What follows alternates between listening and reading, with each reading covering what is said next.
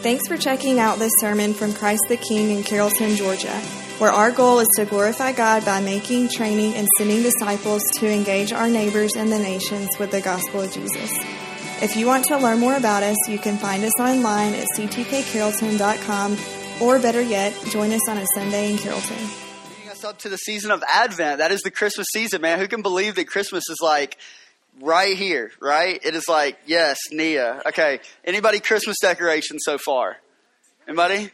Okay. We have officially started decking the halls on Cedar Street. So um, exciting, exciting times for uh, exciting times for our our family. Lots of children into uh, into Christmas decorations. So um, it was funny yesterday. We uh, we got the ornaments out. We don't have our tree up yet because we always go cut it down like close to uh, close to Thanksgiving. And so, um, but we had the boxes out because there were a few things in there that we needed to also get out. And so Judah has our little boy Judah. Uh, he's three. He has a little tree that goes in his bedroom. It's not like really little, like it sits on top of a nightstand or something. It's like you know, I mean, it's like this, right? And um, so you can hang ornaments on it. So he was taking all the ornaments out and like going and putting them on his tree. So he's got his tree decorated. We are following suit here in the next couple of weeks.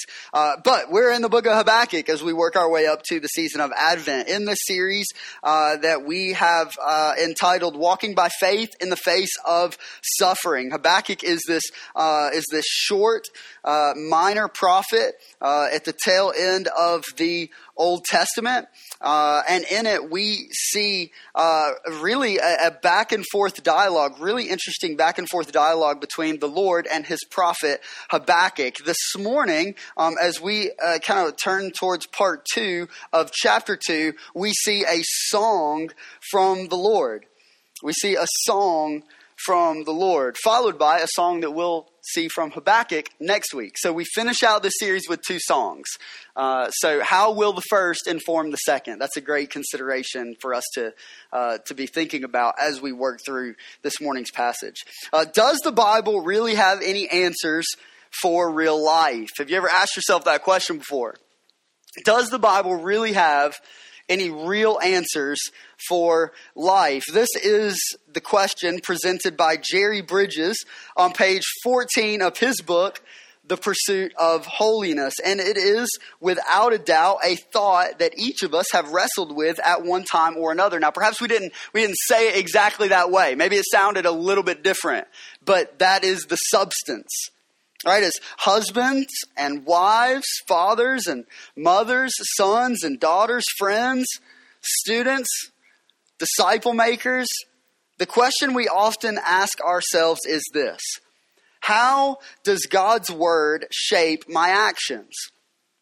How does God's word shape my actions? How does it shape my behavior, my feelings, my aspirations, and my response to various circumstances. We are of the conviction that the Word of God informs the way that we respond in each one of these areas. In fact, I would make the argument that God loves and desires that these types of considerations would occupy space in our thought, that we would be thinking about them, that we would be meditating on them. I say this because we have books like Habakkuk that reinforce this point. It's not just something that I'm making up, that God desires that we would wrestle with these types of questions and considerations. But, but Habakkuk helps us to understand what this looks like. And so let me review for just a moment. Okay, Habakkuk is in this, in this position of feeling very overwhelmed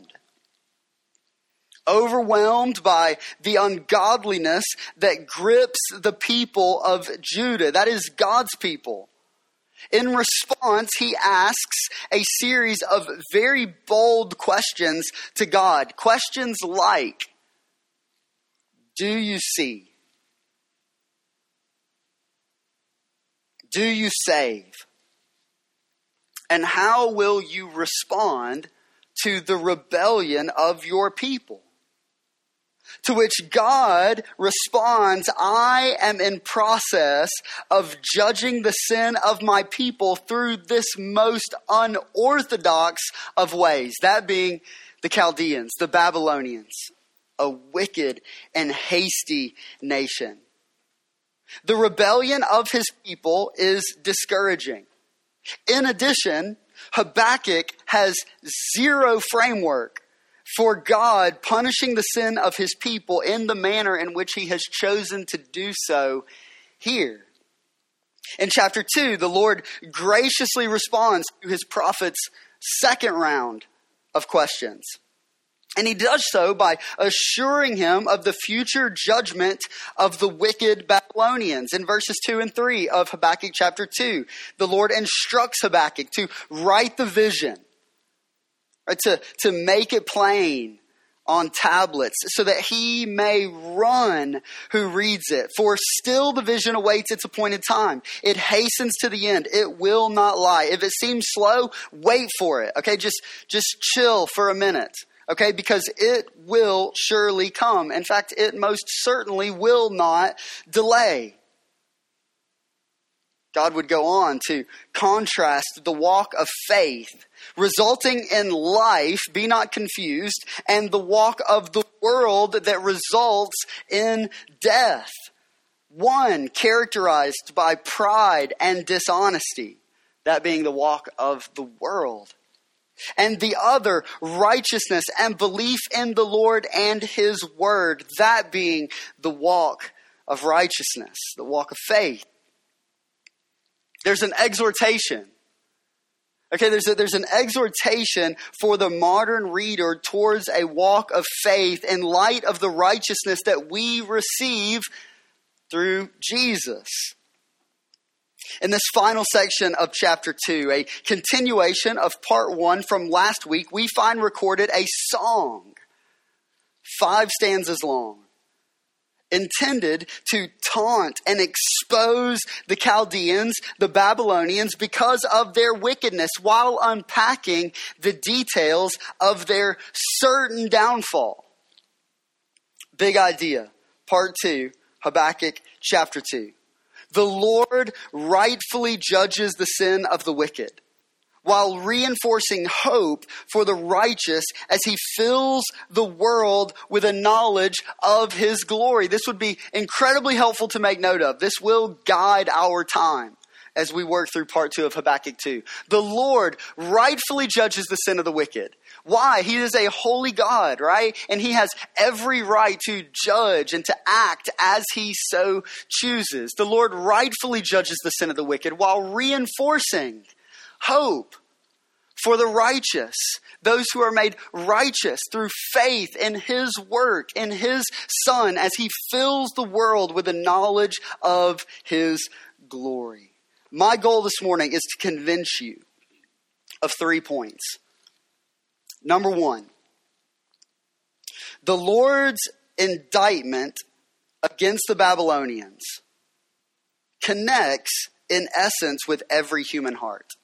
Okay, I, I want to convince you of this that the Lord's indictment against the Babylonians connects, in essence, with every human heart. Consequently, there is a warning to you and I. This is an incredibly practical passage for us this morning. Okay, this is an incredibly applicable second part of Habakkuk chapter 2 for you and I this morning because the essence of the message of the Lord connects with each and every one of us.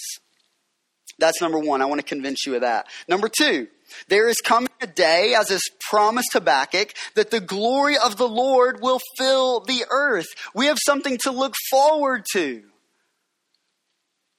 The glory of the Lord filling the earth. Man, with the assurance of suffering and the Lord's call for patience and rescue, this point provides us with hope hope that we are in desperate need of. Point three. Trying to convince you guys of, of this, right? That, that these truths, these two truths, ought to serve to drive us to Christ while forming hearts of confidence in what we know and worship. These truths ought to drive us to Christ while forming hearts of confidence in what we know and worship. Let's look at point one. Here we go. Everybody ready? Everybody feeling good? Here we go. Bible's open. Habakkuk 2. Point one. The Lord's indictment against the Babylonians connects in essence with every human heart. Consequently, there is a warning that you and I ought to be eager to heed. In verses 6 through 20, the Lord makes his case for the future judgment of Babylon through a series of woes, very similar to, to funeral language, that presents the reason for punishment as well as the final result. Part one is all about the judgment of the Lord towards the Babylonians. Not only is he judging the wickedness and the sin of his people by way of the hands of the Babylonians, he's employing this nation to judge the sin of his people, but he wants to assure Habakkuk and he wants to assure us that no wickedness goes unjudged that he will indeed judge the sin and the wickedness, the rebellion of the Babylonians. This song helps us to understand what that looks like, what Habakkuk ought to expect, and the reason behind the Lord's action against this wicked nation. Not only that, not only we find the song from the Lord, but we find the Lord calling those whom the Babylonians have destroyed to rise up and join in taunting them. We see here in part two of Habakkuk 2 the, the, the victimized, right? The, the victimized rising up and offering their voices along with the Lord. The Lord calls them to do this. The victimizer himself will become the victim. That is what we see as we consider the, the work of the Lord against the Babylonians. Look with me at verse 6. Shall not all these take up their taunt against him? That is, all of these, all of these peoples, all of these nations who have felt and experienced the wickedness of Babylon, shall they not take up their taunt against him with scoffing and ridicule for him, saying, reason, purpose behind the judgment of the Lord. Here's the five stanzas Woe to the greedy, to those who rely on the treasures of this world for protection. Man, woe. Woe to the violent, woe to the manipulative, and woe to the idolatrous here's what I want us to do. I want us to take just a few minutes and I want us to consider the words of our great God here. I want us to consider what these look like. I want us to, to talk for a moment about their presence in the practice of the Babylonians. And then I want you and I, I want us to respond appropriately recognizing residual in our own hearts, repenting of sin, and looking to Jesus. So let's begin with this woe to the greedy in verses 6 through 8. Woe to the greedy. This is stanza 1. Woe to him, the Lord says, who heaps up what is not his own and loads himself with pledges. Will not your debtors suddenly arise and those awake who will make you tremble? Then you will be spoil for them, the Lord says. Verse 8 Because you have plundered many nations, all the remnant of the peoples shall plunder you. This is the warning from the Lord greed and conquest have only served to what? Well, to condemn the Babylonians. They don't know the Lord and they don't trust the Lord, and as a result, they pursued tirelessly after lands and possessions and people, believing that in them they will find satisfaction of heart that you and I know is to be found only in the God who saves. These words are directed towards Babylon. Okay, these words are directed towards Babylon and towards their king. At the same time, we are a people, all familiar with this same snare and would do well to take note of this prophecy ultimate satisfaction in anyone or anything that is not the Lord. The Babylonians have taken up permanent residence right there. And if we are not careful, we run the very real risk of following in their footsteps. In a 2005 article titled The Faces of Greed, Jay Wood explores greed.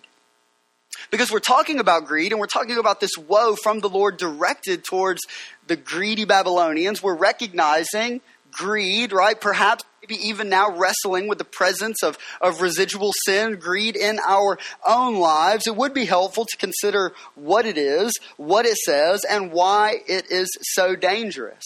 What does Jay Wood have to say? He writes the following. He says, greed is an inappropriate attitude toward things of value. So there's no denying the value. There is just this recognition of an inappropriate attitude directed towards these things of value, built on the mistaken judgment that my well being is tied to the sum of my possessions. Greed, he writes, is more than mistaken belief. It is certainly mistaken belief, but it is more than that. It also involves emotions, perhaps longing, unfulfillment, or fear, and attitudes, the sense of entitlement or rivalry. And then listen to what he says here. So powerful, so helpful. Greed, Wood writes, alienates us from God. Greed alienates us from our neighbor, and greed alienates us from our true selves. All that the Lord intends to accomplish, all that the Lord intends for the capstone of His creation, humans to enjoy, God, one another, His world, and inward peace is made increasingly more distant through greed. No wonder the Lord has such strong woe directed on this specific topic. Let's go one step further. Christine Hoover, in a contribution to the Gospel Coalition in 2015, records the following as she thinks more deeply about her use of technology and all the pain she feels that it causes her. Now, here's what we're doing we're seeking to understand what greed is. Right? We're understanding the essence of greed. We're understanding the danger of greed in order that we might heed the warning being offered by the Lord here. What does Christine write? She writes this. She says, What you are doing, she's having this inward conversation with herself. It's like, Self, here's what you're doing. This is what it looks like, okay? Self, here is the problem. Here is what you are doing. You are being greedy. She's recording her thoughts. She's diagnosing this in her own life in light of what the scriptures have to say about who we are and how we live and where our affections ought to be directed. She's diagnosing it her own, in her own life and she's saying, here's the problem. You're being greedy, Christine.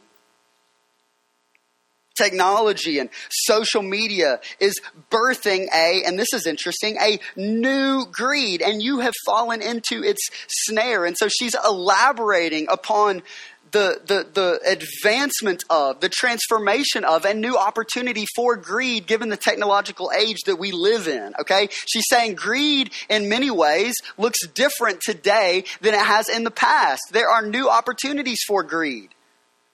Right? The, the root is the same, but the fruit is beginning to look a little bit different. Right? The way that it manifests itself in our, in our lives. She continues on.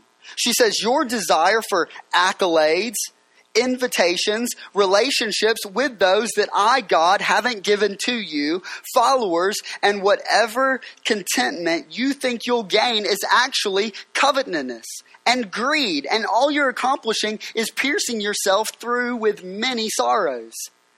Your greediness, Christine realizes, means you are trusting in uncertain riches and not in me. That is the Lord. Right? You're, you're welcoming and you're fostering stress through greed. Stress that gives the illusion that you don't have time to give to others, that you're busy in ways that you are not, that you don't have enough when you have all that you need. None of these things ultimately, ultimately matter they amount to not. And in the case of the Babylonians, will lead to their destruction. That is what the Lord is saying here. Your greed will lead to your downfall. It will lead to your destruction. What God is desiring for those reading the words of this prophecy is that we would wrestle that we would that we would wrestle with this idea and that we would grasp this idea that if we are not careful greed could lead to our destruction as well the encouragement then would be to refocus. Christine continues this is what matters she says. This is true gain. It's not an uptick in twitter followers or an important email coming through or seeing how you stack up against others, all of what's important with regard to contentment happens in the present. Therefore, pursue godliness and pursue contentment in who? In Christ. This is great gain. The contentment that we find and that we realize in Christ, that is great gain. We are after so many things. I'm reading Christine writing this, and I'm like, yes, like I could have written the same thing, and so could you have, right? Like we can identify with her words here. We are after so many things, and it's playing out on our phones and iPads and computers as much as it ever has in our material possessions and our bank accounts. It's at this point that we recognize the transformation of greed. We understand new greed. Historically, greed may have been identified or identifiable by my, by my coveting what Rebecca possesses in her bank account, that that is the fruit of greed in my life. But doesn't it look a little bit different as we consider the technological landscape in which we live? Isn't there opportunity to engage in, in, in, in greed and to practice greedy behavior and lean forward in greedy action? That exists now that hasn't existed by way of our practice in the past? Why are we? Why am I checking my phone so often, scrolling through Facebook or Instagram? What are we looking for? What, why are we leaving the present that God has given us so richly to enjoy, to go somewhere else in our mind? A place that is often called comparison or discontent. God has given me the present to richly enjoy. Therefore, we embrace this recognition. I have enough, and with God's help, will not be enslaved by the subtlety of new greed. The message of the Lord is this. Right? You, you look to things and their, and their acquisition to recognition and the celebration of the fruit of your strength, which we remember back in Habakkuk chapter 1 is identified as the God of the Babylonians. Their God is their strength. You're looking to these things for fulfillment and joy, only to one day realize that all of this will fade. Babylon, you may not realize this now right? But the Lord exercises his sovereign and providential control, and he knows that it is but ruin. As they acquired it, as they raked it in, the Lord is saying, Oh, but it will all ultimately fall. It will all ultimately fade. Babylon, you will be overthrown, and your possessions, get this, will be plundered. As you yourselves are not strong enough to retain them. This is the woe to the Chaldeans and the warning to readers, to you and I. Right, this, this warning do not be taken captive by the temporal things of this world, by feelings or possessions, understanding that they are perishable. They will not satisfy and they will not last. The grass withers and the flower fades, but it is Christ and the living Word of God that will stand forever. This Christ Jesus, who lays aside his riches to take the form of a servant, embracing material lack and poverty so that we might understand through fellowship with God that we take possession of that which is most valuable. And that is, here it is, Him. Through the power of the Spirit, we long for and cling to the Lord. We seek the well being of our neighbors and we take hold of the peace that the gospel provides that suppresses fear and anxiety. At the cross, Christ covers our guilt and our shame. Amen? With his precious and healing blood. He continues Woe to the one who realizes or relies on worldly treasure for protection. Look with me at verse 9. Woe to him who gets evil gain for his house, to set his nest on high, to be safe from the reach of harm. You have devised shame for your house by cutting off many peoples. You have forfeited your life, for the stone will cry out from the wall, and the beam from the woodwork respond. Babylon itself the nation, the community, the city, the people are protected by a series of massive gates and walls. Gates and walls constructed, built with materials from those cities that they had marched through, or by purchasing by way of selling their stolen goods. Man, just to be clear, says the Lord, you have brought shame upon your house, as even the stones placed atop one another for your safety cry out against you.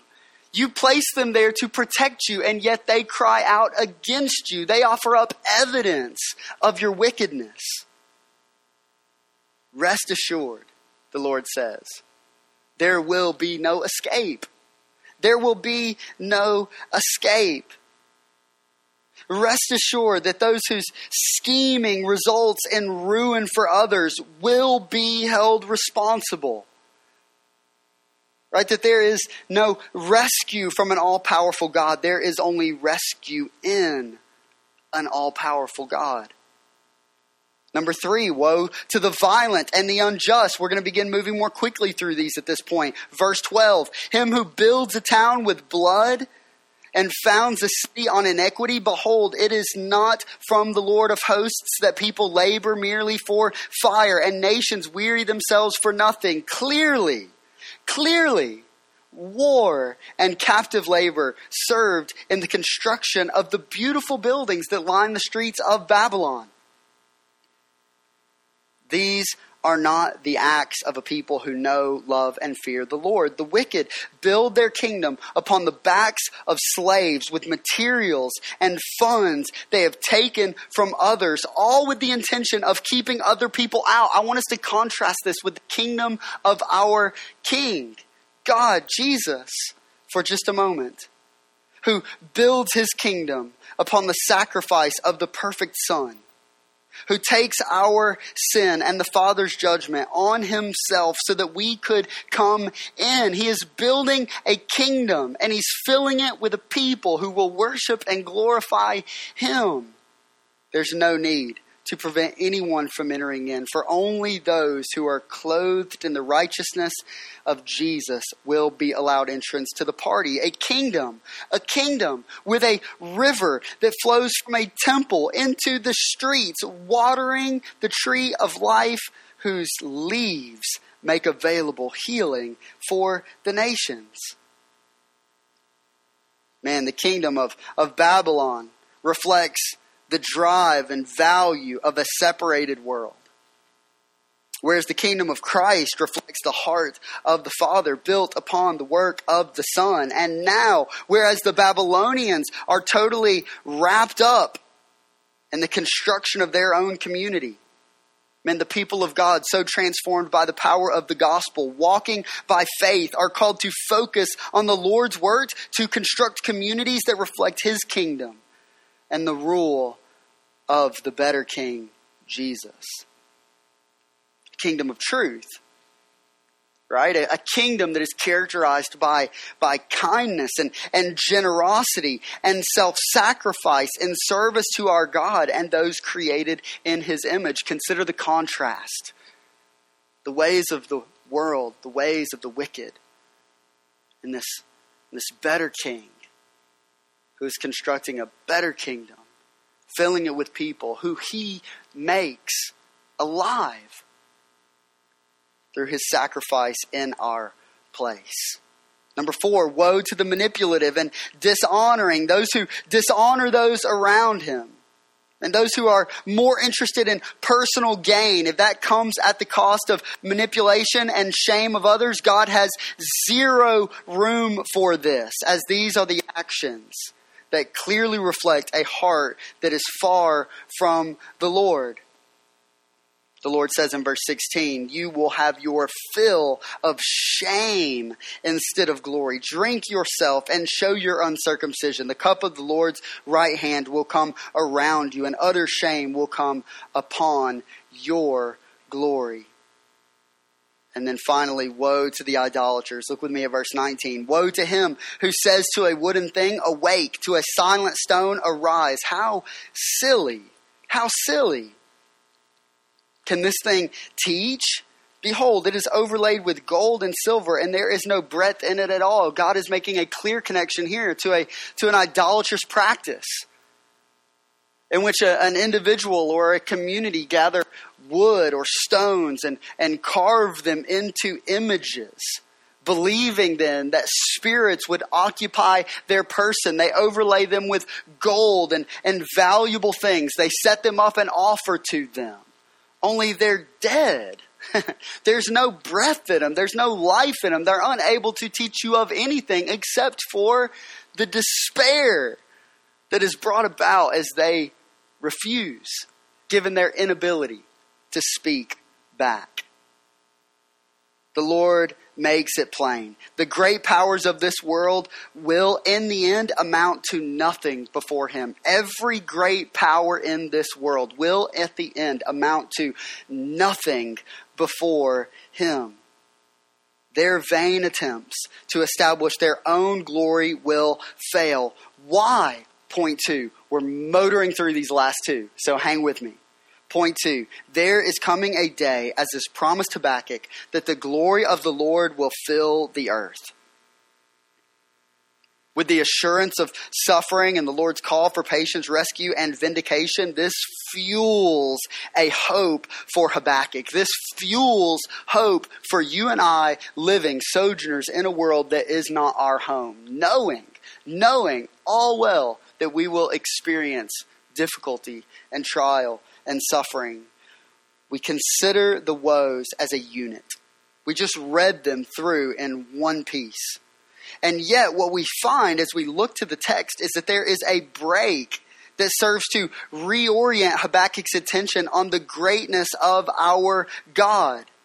Look with me at verse 14. What does the Lord say? In the middle of, in the midst of these woes, he says this I am filling the earth with a knowledge of his glory as the waters cover the sea. Here, Habakkuk quotes and expands upon the vision of the prophet Isaiah, the glory of God in the desert with his people through the Exodus and later in the temple that dwells across the whole earth. The knowledge of this glory, God says, will one day, get this, be universal. A knowledge of this glory will one day be universal. It's not the glory of man. It's not the knowledge of the glory of man that will fill the earth. Did everybody catch that? It's not your glory. It's not a knowledge of your glory that will fill this earth. Pride will ultimately result in destruction. The woes make that incredibly clear for us. Babylon would experience this fall, as will all of the Babylons of this world, nations and systems that set their sights on bloodshed for the purpose of personal gain. God's interest is a knowledge of His glory. in the institution of his kingdom through the work and power of a resurrected Jesus.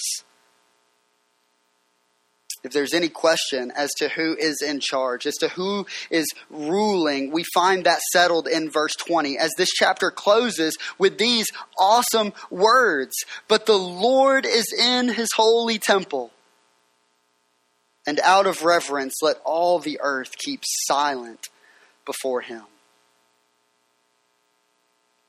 The Lord has shown incredible kindness and incredible compassion by way of his willingness to engage with Habakkuk through this, these two chapters up until this point.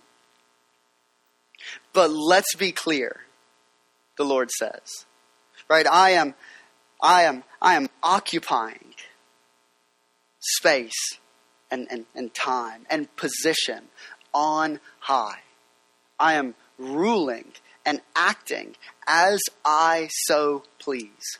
And therefore, while we have engaged in like this incredibly profitable dialogue, let's be most clear. Given my occupation, and let, let all the earth, out of reverence, out of reverence, stand silent before me. Let all the nations be still and know that I am God. Point three. These truths serve to drive us to Christ.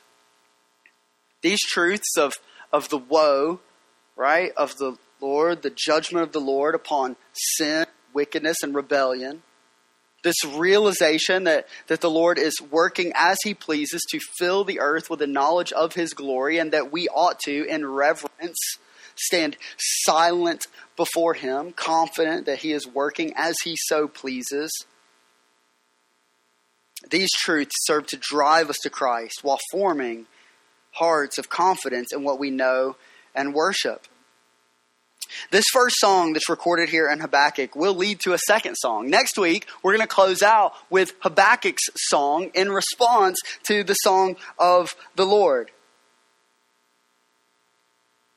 The call here is to take consideration of the woes issued to the Babylonians as the gospel exposes the same residue of sin in each one of us.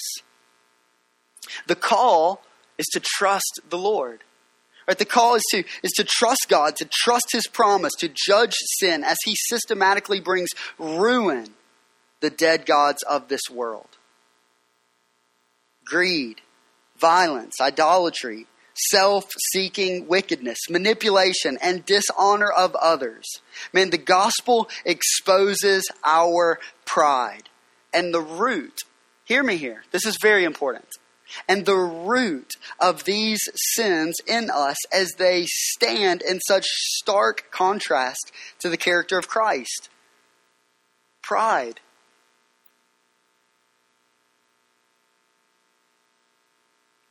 Jesus, the perfect Son who takes on our judgment, who dies in our place, who defeats sin and hell before taking up his life, calling his people, commissioning them for a greater work, all before sending his spirit to convict, to restore, transform, and strengthen. Through the spirit, we kill this way.